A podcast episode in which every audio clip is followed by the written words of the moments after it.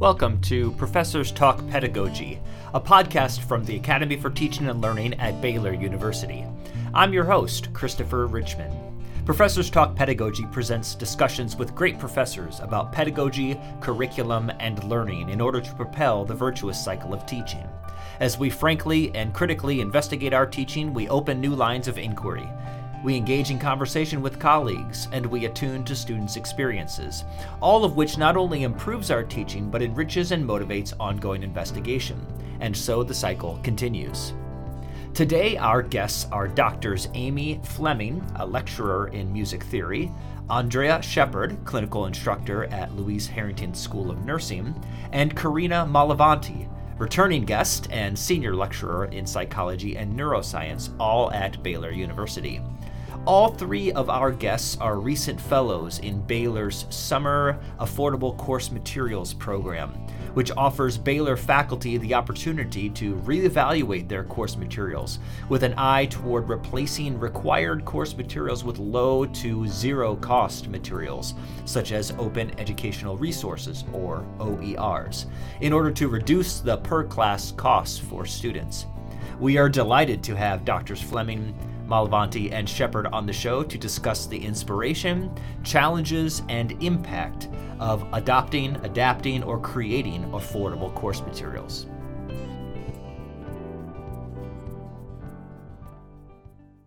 Well, Amy Fleming, Karenna Malavanti, and Andrea Shepherd, thank you all for joining the show today. We're excited to be here. Let's let's start by just getting a context for each of you with your affordable course materials projects here. We might be using the term open education resources, or O E R, as synonym for this, but we know that that doesn't quite catch all of it that that might that people might be doing. But uh, let's just hear from each of you what your project is, what inspired you to do this, and what materials did you either adopt or adapt or create for this. So Karenna, would you start us off? Oh, I'd love to.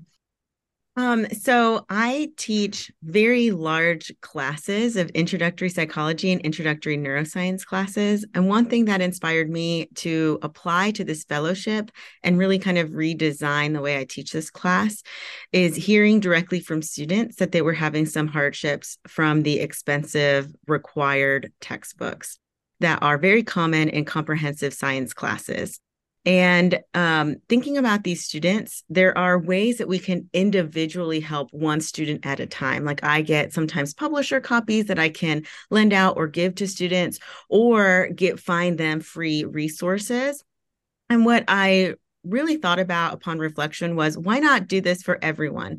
Not everyone will have the um, kind of innovative idea to go and ask their professor when they're having these problems. Some people are probably just not going to buy the textbook and then not want to ask for help and then have a poor grade as a result.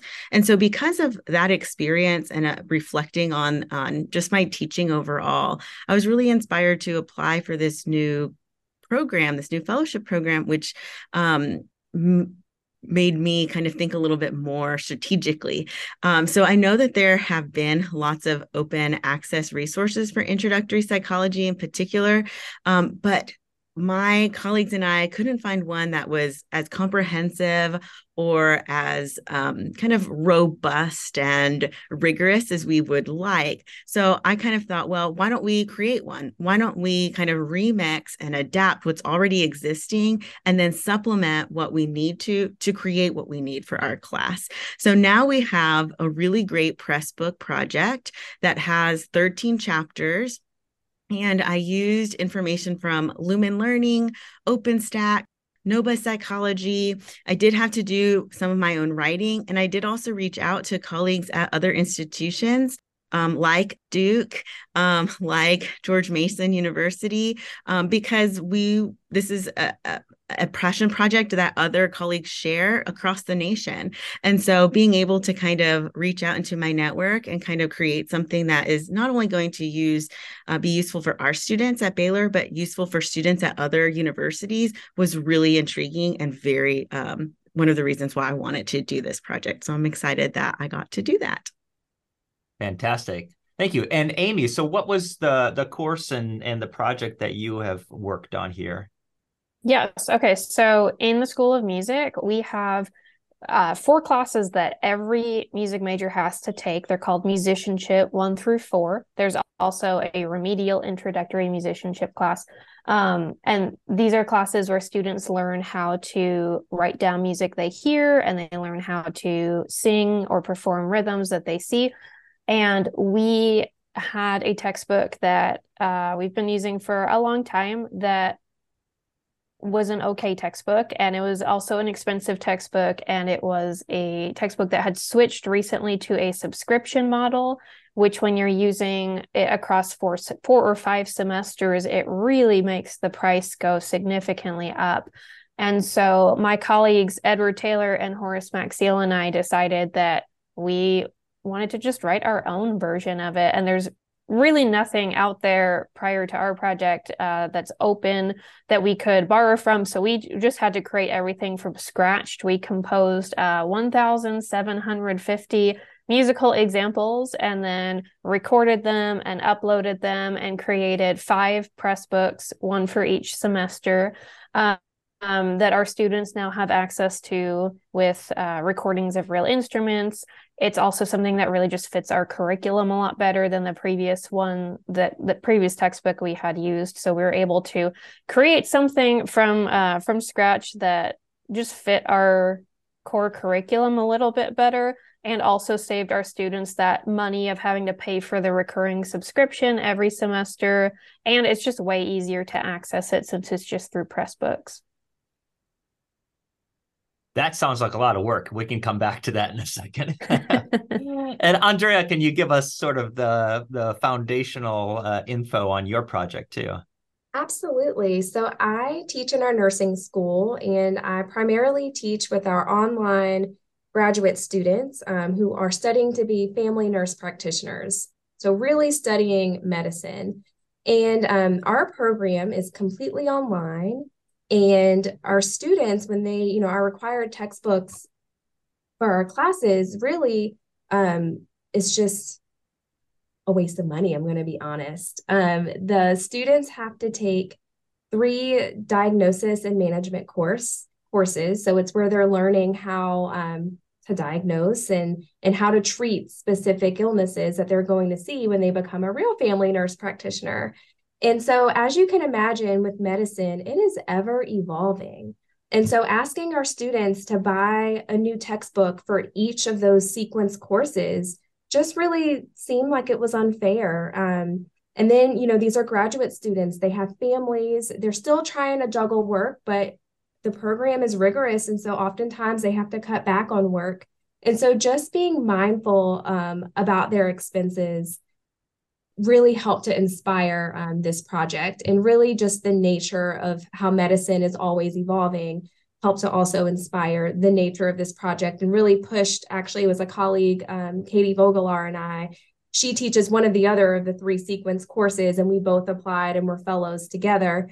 Um, but that was really kind of the foundation of what pushed us to do this, because we just thought it was ridiculous to keep asking our students to buy a new textbook every single semester. And so what we did was actually very different from my colleagues. Um, I wouldn't call it Open Educational Resource or O E R. Really what we did is we used a resource that we have here at Baylor, and it's called Access Medicine. And it's basically a database of um, McGraw Hill products. So it's a publisher where Baylor does pay for the licensing to have this open database. And this database has a lot of reputable medical textbooks. It has access to, um, to infographics, to podcasts. So it really, it's a database full of these uh, materials that can be catered to every single learning style. And so the thought was, is that for our required textbook in our course, we could use one of the books that's available in Access Medicine, which is for free for our students when they use their Baylor credentials to sign in.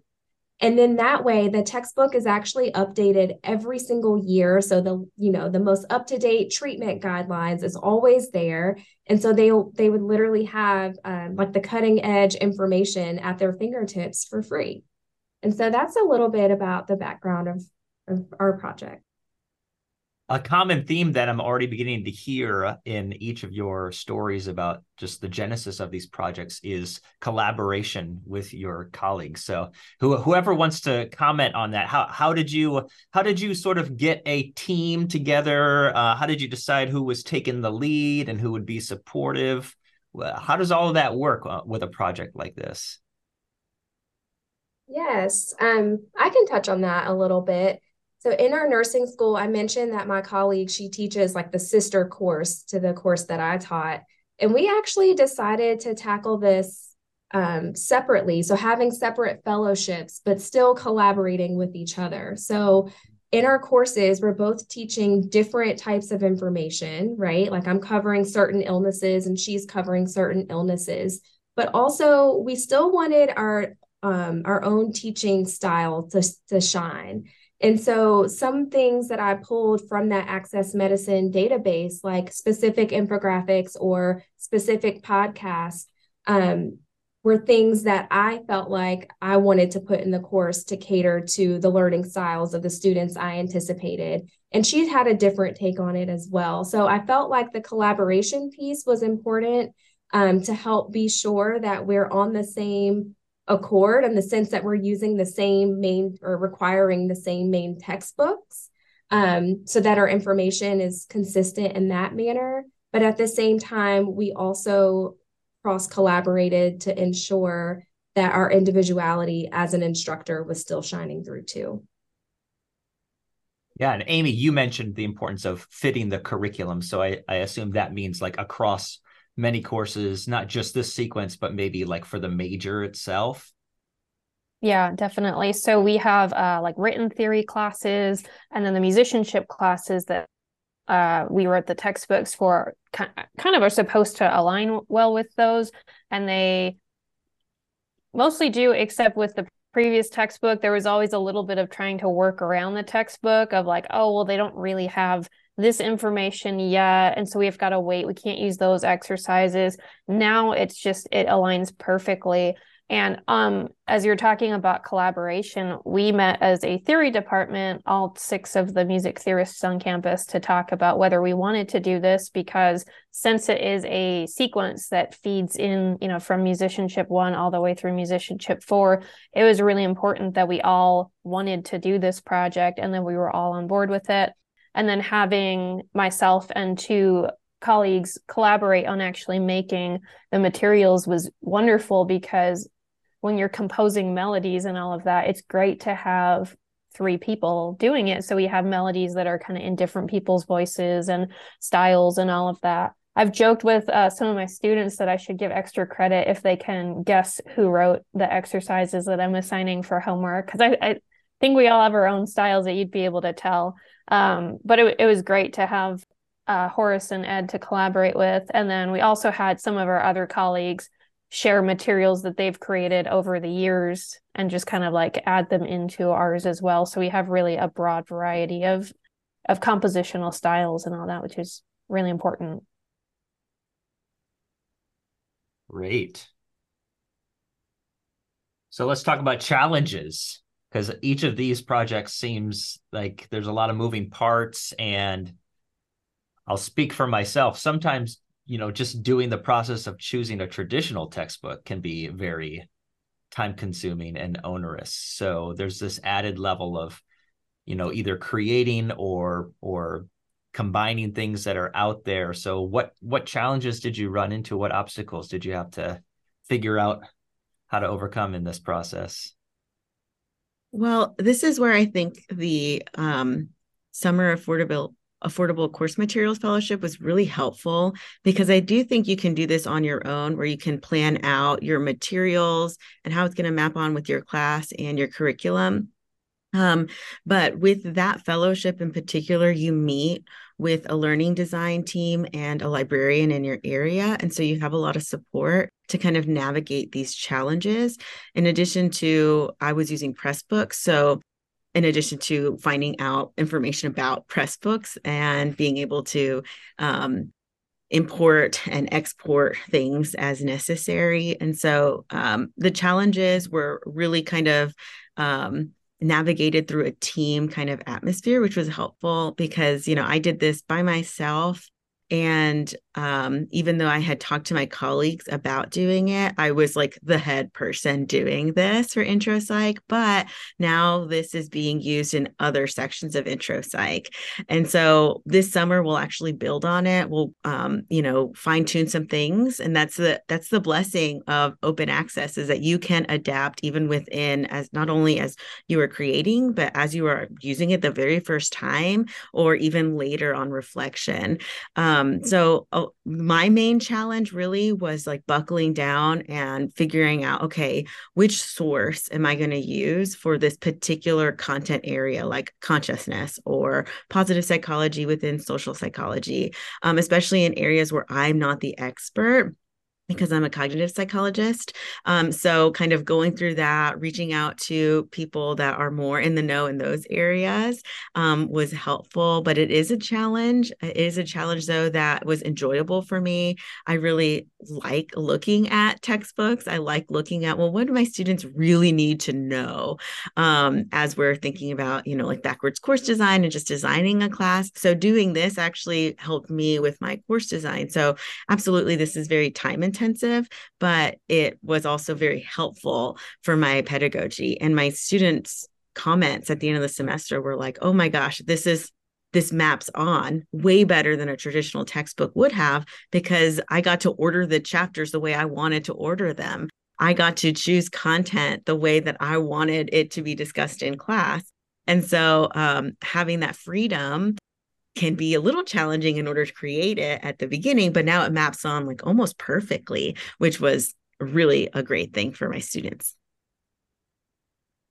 That's good. And I can imagine too, that in some cases you just, even if the content itself in your traditional textbook is, is adequate or does the job, maybe it's like the order uh, of the chapters just seems awkward to you or something like that. And, and having to ask students, okay, I know we read twelve last week and now we're going to jump to eighteen and then come back to thirteen, can kind of seem weird. So just that ability to, to move them where you want to in terms of the calendar, I think can probably be very helpful. Yes, absolutely. Other thoughts about the challenges in this these kinds of projects? Yes. So one, I do want to um, echo Karenna's challenge of just the time intensity of, you know, of a project of this magnitude, even with something as simple as, you know, pulling out sources from this Access Medicine database that I was mentioning. It's really, um, you know, you have to be strategic with pulling out the correct chapters, because for us, we're preparing our students to take a certification exam.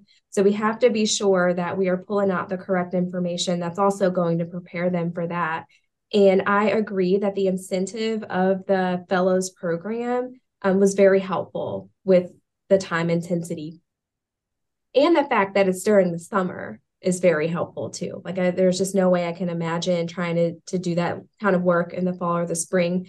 But my biggest challenge that I want to harp on, which is interesting, um, is really we still had students go out and buy textbooks. And uh, we found I found that to be the biggest challenge. Like I know in the literature, they were saying that there are some students who still prefer to have a hard copy book instead of an ebook, right? And it um, it can be dependent on their age or just really their preference. And um, I did I did my course evals, but I also did a specific eval on the on the new course materials, just so we can gather more data. And there were we just had a handful of students who preferred to have a hard copy book, and they literally echoed some of the challenges that that's written in the literature about using ebooks, like if there were technical glitches, um, that even though it was an ebook, the students still prefer to print pages out. And after a while, that still becomes cost intensive. And so really just trying to figure out, and then there was some miscommunication. They looked at this uh, at a different resource that our school has about their required textbooks, and they didn't see the note that the textbook is available for free for them. And so it's just figuring out how to um, how to get the word out there a little more that this resource is really free for you. And you can even play it back. Like if you are an auditory listener, you can play your chapter and listen to it while you're driving in the car, right? So really trying to hone in on the benefits and um, and getting that communicated to the students is one way that we're trying to work against that barrier. But I wanted to be transparent about that. Yeah, absolutely. Any thoughts, Amy, on challenges?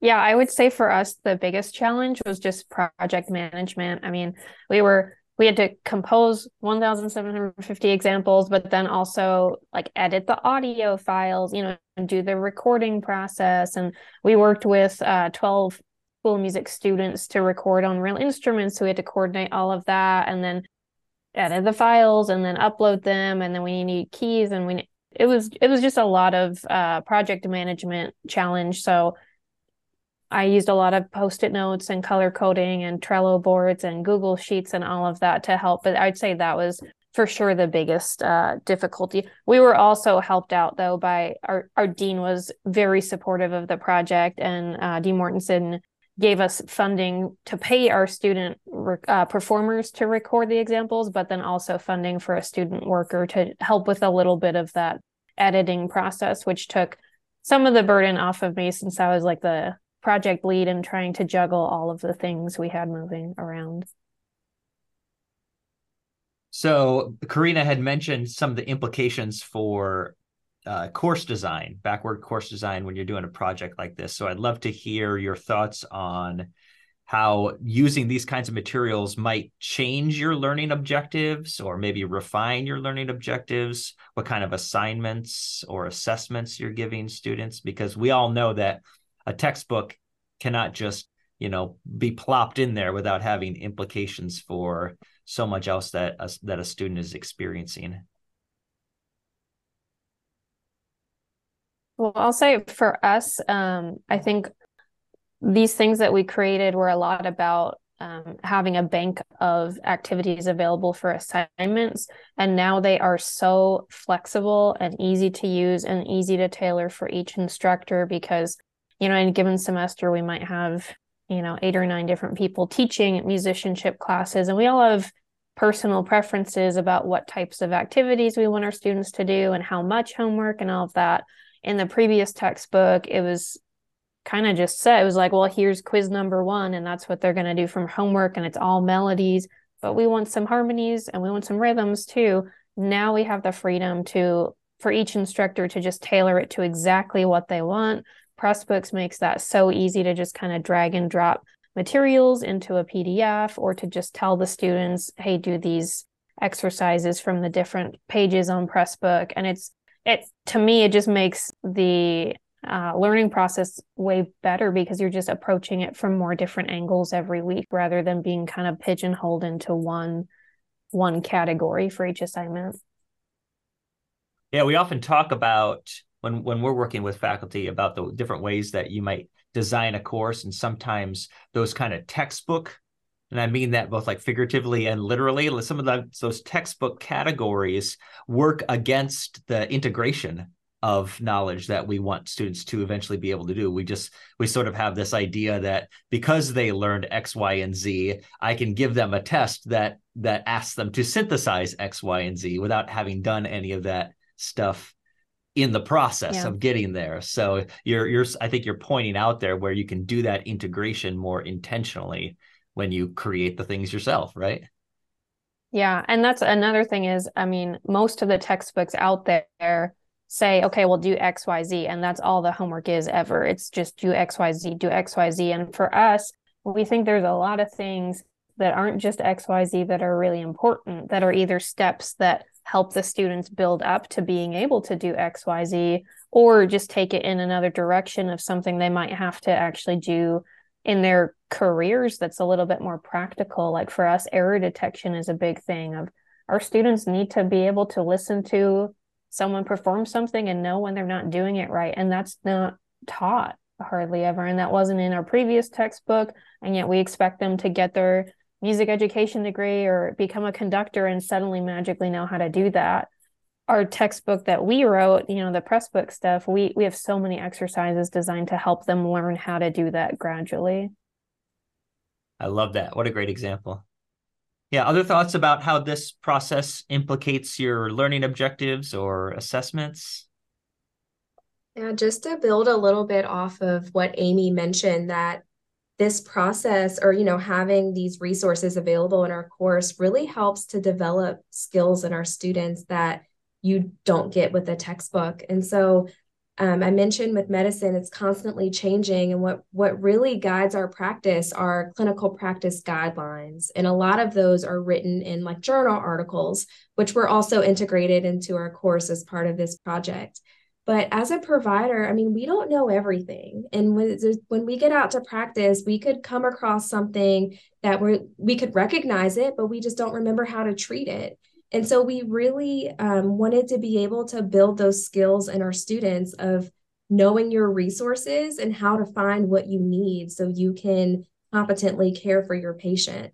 And so by introducing our student to the Access Medicine database, so although we had the, we used the textbooks out of there, just letting the students know that that was there for them and integrating some of the things from that database into the course really allowed the students to be active learners and pick out and pull what they needed to learn or things that they needed to hone in on um, in terms of topics. But it also allowed them to get into the habit of knowing how to search for um, things that they needed. So for example, if they were not well-versed in how to treat a person with strep throat, they could easily, um, you know, practice going in Access Medicine and trying to find reputable sources to ha- of how to treat strep throat. And then in the long run, that will translate to them when they are family nurse practitioners.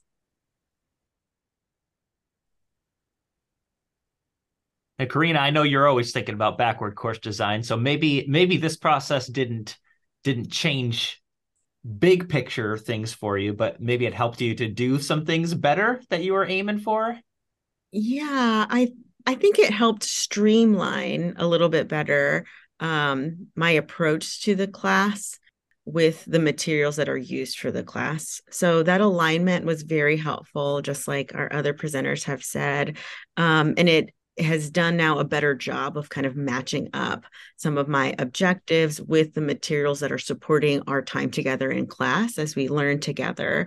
Um, I also am kind of kind of up against, you know, the publishing industry, which is, you know, a textbook sells not only pages in a book or in an ebook, but also publisher videos and interactive quizzes and adaptive quizzes and slideshows and all of that. And so there is, it, it can be very challenging for a science instructor to want to give that up, to want to give up um, access to those things. And so what I liked about Pressbooks, though, is that you can include, um, you know, freely available or um, publicly available YouTube videos, TED Talks, um, interactive quizzes, um, you know, other demonstrations. And that I think is very helpful than just having kind of words on a page on a website, is this idea of being able to try to simulate some of that, which is great for our students' learning. It gives them checkpoints to check their understanding. It gives them um, really fun and interactive videos and demonstrations to kind of move their learning forward, um, especially because sometimes our conversation in class maybe takes up some of that time when we would play a video. So I really liked that we could infuse that. And then that really helped with the alignment of what do I want my students to learn? And then what materials are supporting that learning? Yeah. So Pressbooks has been mentioned a couple of times. Maybe it's, it's worth just pausing. I can, I can put something in the show notes here that might get, give a, give a good link to it, but what, what is, what is Pressbooks? What, how does this help with the, with the process? You know, so I am not a Pressbooks expert, which is why I was so glad to have a team help me navigate this. But I do know that Baylor has like an institutional license for Pressbooks, and it kind of functions as a way for you to have a U R L for your for your materials. So, you know, I have like a psych science U R L that I can embed within my Canvas page, and that students are able to bookmark or navigate through Canvas very easily. And that's my textbook. And then I'm able to like update that, adapt it as needed, even throughout the semester. Um, but it definitely has a little, a bit of a learning curve. You know, I think anybody who has ever blogged before, you know, would kind of say like, anytime you open up WordPress, you're like, what's happening? You know, anytime you're opening up a new, um, like web modality, it's going to take a little bit of a learning. But as far as I know, it is like a repository of open access textbooks and materials. And that's kind of one way that we were able to use this open access resources. So Andrea already mentioned this. Does Pressbooks have a have a simple way to print for those who prefer to for it to be printed, or is that more complicated? Because I've never used Pressbooks, and I'm sure many of our listeners haven't either.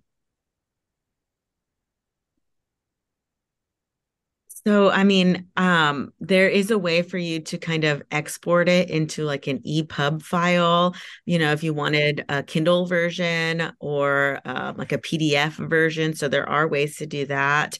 Um, I did have a student that has had um, some mild traumatic brain injuries that had, you know, asked for paper copies, and I was able to print that out for her very easily. Um, it does take up a little bit more space, but I didn't mind doing that for my student, um, especially because, you know, she kind of, I didn't feel like she needed to to tell me, but she did tell me kind of what was happening in her background. And I was able to say, absolutely, I can print this out for you. Um, but I do think that, again, um, I might now add a little note at the beginning, you know, saying like, hey, if you're using this at Baylor, you can contact your instructor and I can get you a printed copy of whatever chapters that you need, because I do think it's important for us to have this uh, accessible resource for students, even those who need hard copies. Yeah. Well, Andrea already took us down this road too a little bit, but let's talk about how the students have experienced this, uh, how they have reacted to these projects, because I think probably for many of our students, this is the first experience of having a non-traditional textbook. They may have had e ebooks before as textbooks, but something that was, you know, created kind of specially for this class, that's probably a different experience. So what have you heard from the students?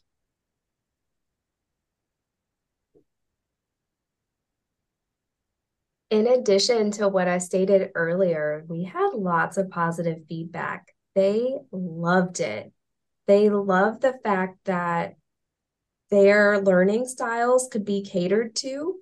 Um, and they also really loved the fact that they had cutting edge medicine right there at their fingertips. As guidelines were changing, like if a new guideline came out on how to treat pneumonia, it was being updated in the textbook right then and there. And so that's another positive of just O E R in general. And so uh, the students absolutely love that aspect, that the information they were getting was not outdated like it was in the textbook. Um, I For, uh, oh, go ahead. Oh, I, I t- took a survey um, and I, I routinely do this in classes, so students are very used to, you know, just telling me their thoughts. Um, but I wanted to know if students actually use this textbook, if they had purchased an additional textbook on top of this uh, open access source. I wanted to know if they felt it was necessary for them um, to succeed in the class, if they so if they did use it. I wanted to know um, comments. I wanted to know just anything. So I took a lot of um, a lot of feedback, and the students were overwhelmingly positive and encouraging um, about future iterations of this as well. And they even kind of stated, um, more classes should do this, especially for courses where professors can write materials or access free materials for their courses, and it would benefit all students. Um, they even said it's such a perk to have a free good book that is accessible equally to all students. And so um, it was it was a portion of the class, you know, that took the survey, this particular one. But overwhelmingly, um, all of the students read the textbook, they used it, they used the interactive components, they felt like it was a good resource for them and that they would also use this in the future. Um, they also said things like, oh, this is such a great uh, resource because, you know, I could tell that you were very thoughtful about the material that went into this particular textbook. Um, this, you know, even some of them said, you know, wow, this textbook was the best textbook I've ever used. Um, and kind of, I think what, what I think that they're trying to get at here is that there was no extra stuff that they didn't need. Um, so I think that sometimes when we ask students to buy a two hundred dollar textbook and then you only use seventy-five percent of it, they're like, did I really need to buy that? Um, and so we're able to curate the materials that are necessary for this class, and then they'll be able to keep that forever as well as the updates. Um, so I think that some of these comments are really getting at what our students want out of a class, which is they want an alignment between the materials and the way that you are teaching the class and the things that are going to help them in the future. And so I was really glad to get this feedback. And I also got constructive feedback like, hey, there was a time when there was a glossary link that was dead, um, or a video didn't play, or there was a grammatical error. And so now the science librarian and I are thinking of, oh, we need a comment box so that we can get that information tweaked as we go in, because it's it's a lot of information. It's a cumulative textbook. Um, but overwhelmingly, students have been very positive, very encouraging, and we're really excited in our department about other instructors now kind of taking this on and doing this in more classes. I really like how you talk about the, the material fitting the course just the way that you want it to, like having that kind of tailored uh, alignment with, with the course. I mean, I think we we run into this in, in a lot of different ways, even maybe at like the chapter level, where it's like we assign a chapter and we think it's a really good chapter from a textbook, a, a traditional publisher textbook, but there may be s- several things in that chapter that we are not, as an instructor, all that concerned about, and we're maybe not going to assess the student on, but the student can't tell the difference between, you know, paragraph A and pra- paragraph B. That's something that sort of exists in a hidden way in our mind. So in this way, you can just cut it out, right? If if that's not what you're concerned about your students learning, you just cut it out. Yes. Amy, you were going to jump in there. Oh, yes. I was going to say, um, for me, one of the most exciting things about using this is I, I no longer have any students being like, oh, well, I, I haven't been able to do the homework for the last month because I couldn't afford the textbook, which sometimes I would get before, not super often, but often enough that it's it's just a concern. And, you know, students don't always want to come forward and tell you that at the beginning of the semester, when, you know, I would definitely be willing to work with them and find ways for them to access the stuff. That's no, no longer a problem, which is really exciting. Um, I also had the experience, because I teach sophomore level musicianship, of teaching students who had the old textbook last year and now are using the new textbook, and they have been really excited about it because, number one, it's free. They didn't have to pay for a new subscription code. Um, number two, like, they know we wrote it for them. And I think they, you know, like that, that feels really good to them. That, like, we took the time and we made this huge thing because of them, and because we care about them being able to afford stuff, and because we care about the things we're using aligning better with our curriculum and all of that. It also, I think, gives them a little bit of a sense of ownership of it. I've been very upfront of, you know, this is the first year we're using this. And with one thousand seven hundred fifty musical examples, I am sure that there are some errors in there. And so the students, you know, get excited of like, oh, like we found like we found a thing here that's like not quite right. And so, you know, I've been making and not just the year. Errors you put there on purpose, right? Yes, not just we, we pretended that it was on purpose so that they would learn something. Yeah, uh, but it's it's exciting because they are, you know, paying attention enough to tell us that, and they know that we're going to then take it and update it this summer. And it's so easy to do that with Pressbooks, um, and they they just feel really involved, and I think feel some ownership over it. It sounds a little bit like this kind of project, especially if you're if you're transparent with your students about it. It has a it has a way of also kind of pulling back the veil of your discipline a little bit, because they can they can see better the instructor's logic for what you're including and not including in a course. Absolutely.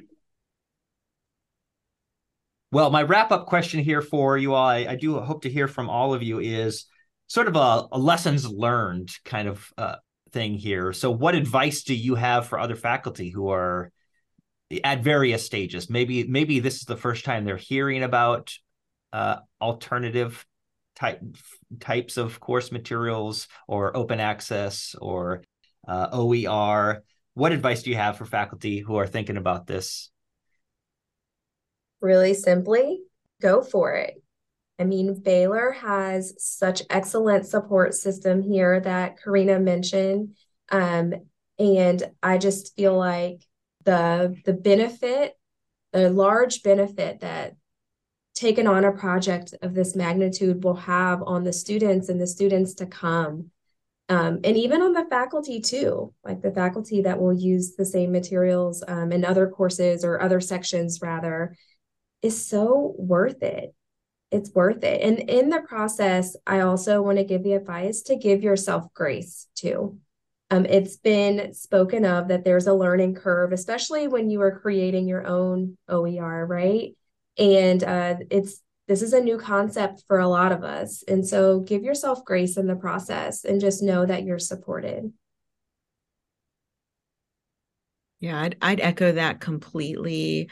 Um, I think it's important to kind of take take the leap. Um, if you want to explore open access or alternative materials, there's a lot out there. And if there isn't, then there is a fellowship for you to create new content. Um, so having that support here at Baylor is huge. Um, I'll also say that I think um, students are starting to pay attention to this a little bit more than they were ten years ago.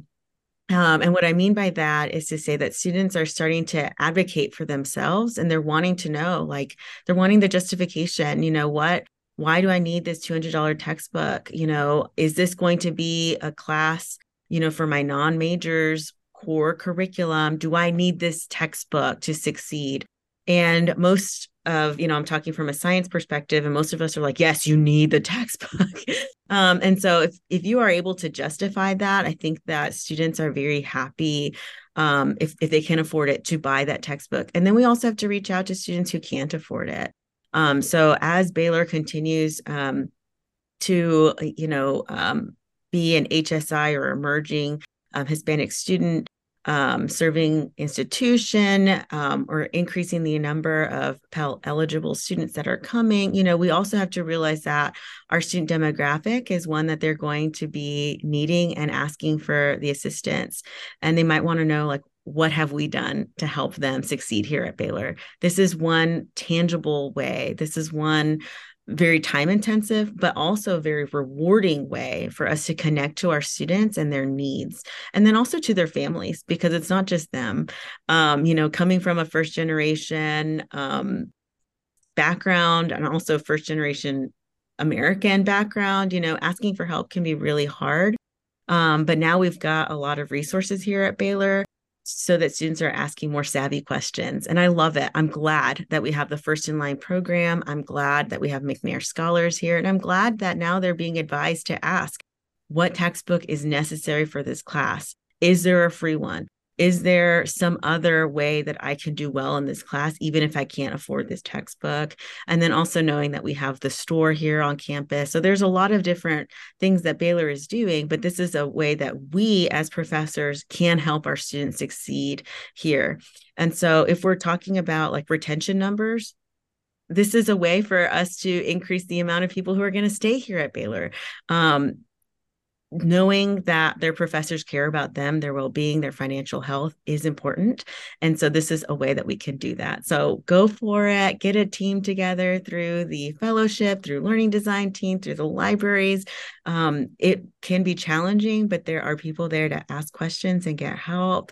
And then just know that we can adapt. And then also it is so time intensive that I didn't finish the entire textbook during the summer. So we were still working until late September to finish the textbook off.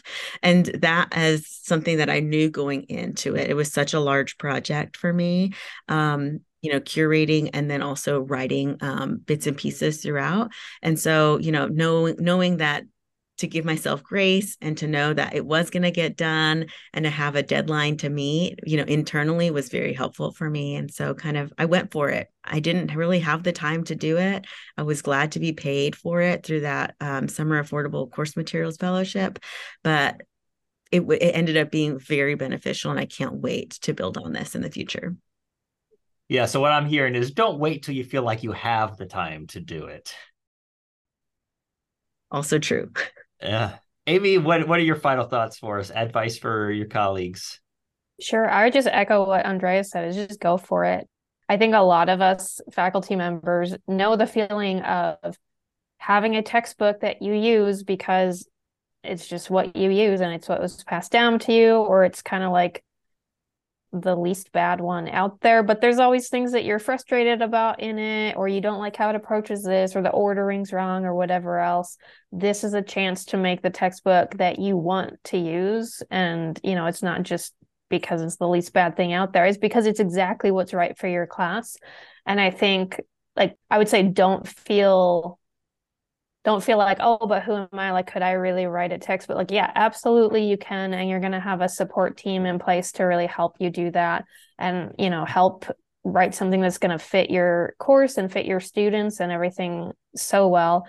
Um, and I think also just talk to the people around you. I mean, for me, when I heard about this, I was immediately like, yes, we have to do this. And just having those conversations with my colleagues and with my dean, like everyone was so excited about it. And it, you know, out of that came this team that was going to do all this work together.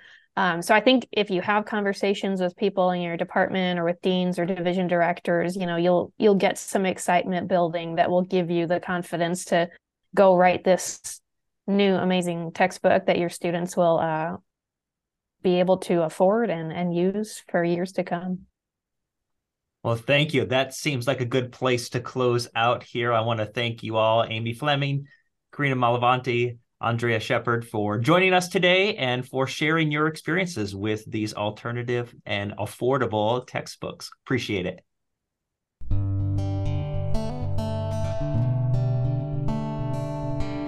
Our thanks again to Amy, Karenna, and Andrea for joining the show. If you'd like to know more about Baylor's Summer Affordable Course Materials Program or O E R resources like OpenStax and Pressbooks, see the links in our show notes. And remember, the best way to support our show and stay up to date on our discussions is to subscribe to Professors Talk Pedagogy on whatever podcast app you use. That's our show. Join us next time for Professors Talk Pedagogy.